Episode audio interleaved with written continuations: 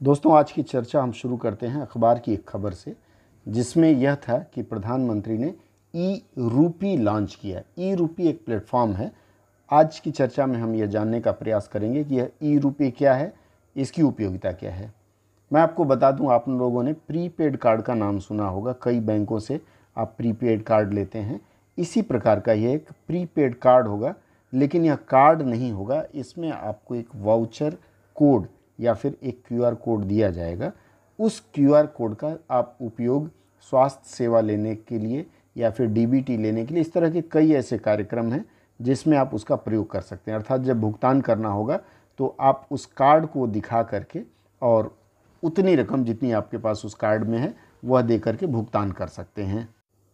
इस कार्ड को शुरू करने में national payment corporation of India अर्थात एनपीसीआई के साथ कुछ और भी संस्थान हैं जैसे department of financial services DFS national health authority NHA ministry of health and family welfare MOHFW और इसके साथ कई और बैंक हैं जो इसके साथ पार्टनर किए हैं और इस अनुभूत प्रयोग में सहयोगिता कर रहे हैं। कई ऐसे संस्थान हैं या फिर कई ऐसी कंपनियाँ हैं जो अपने एम्प्लॉयज़ को, अपने कार्मिकों को सोडेक्स कार्ड या फिर प्रीपेड कार्ड देती हैं। बिग बाज़ार वगैरह भी देती हैं। अपने बैंकों से भी सुना होगा कि प्रीपेड कार्ड दिया जाता है। यह प्रीपेड कार्ड जो दिया जाता है, आप एक तरह से कह सकते हैं कि उस कार्ड का ही एक स्वरूप होगा। अर्थात अब जो कंपनी अपने एम्प्लॉयज़ को कार्ड देती थी, सोडेक्स कार्ड या फिर बिग बाज़ार प्रीपेड कार्ड तो उस तरह के कार्ड के बदले कंपनियाँ उन्हें सीधे क्यूआर कोड के माध्यम से यह पैसा या फिर यह सुविधा ट्रांसफ़र कर सकती हैं। और ये इसमें बहुत बड़ा फ़ायदा है कि कंपनियों को कुछ हैंडल करने की ज़रूरत नहीं क्यू आर कोड भेज दिया और वह ऑथेंटिक होकर के जो भी इसके प्रयोगता हैं, उनको मिल जाएगा।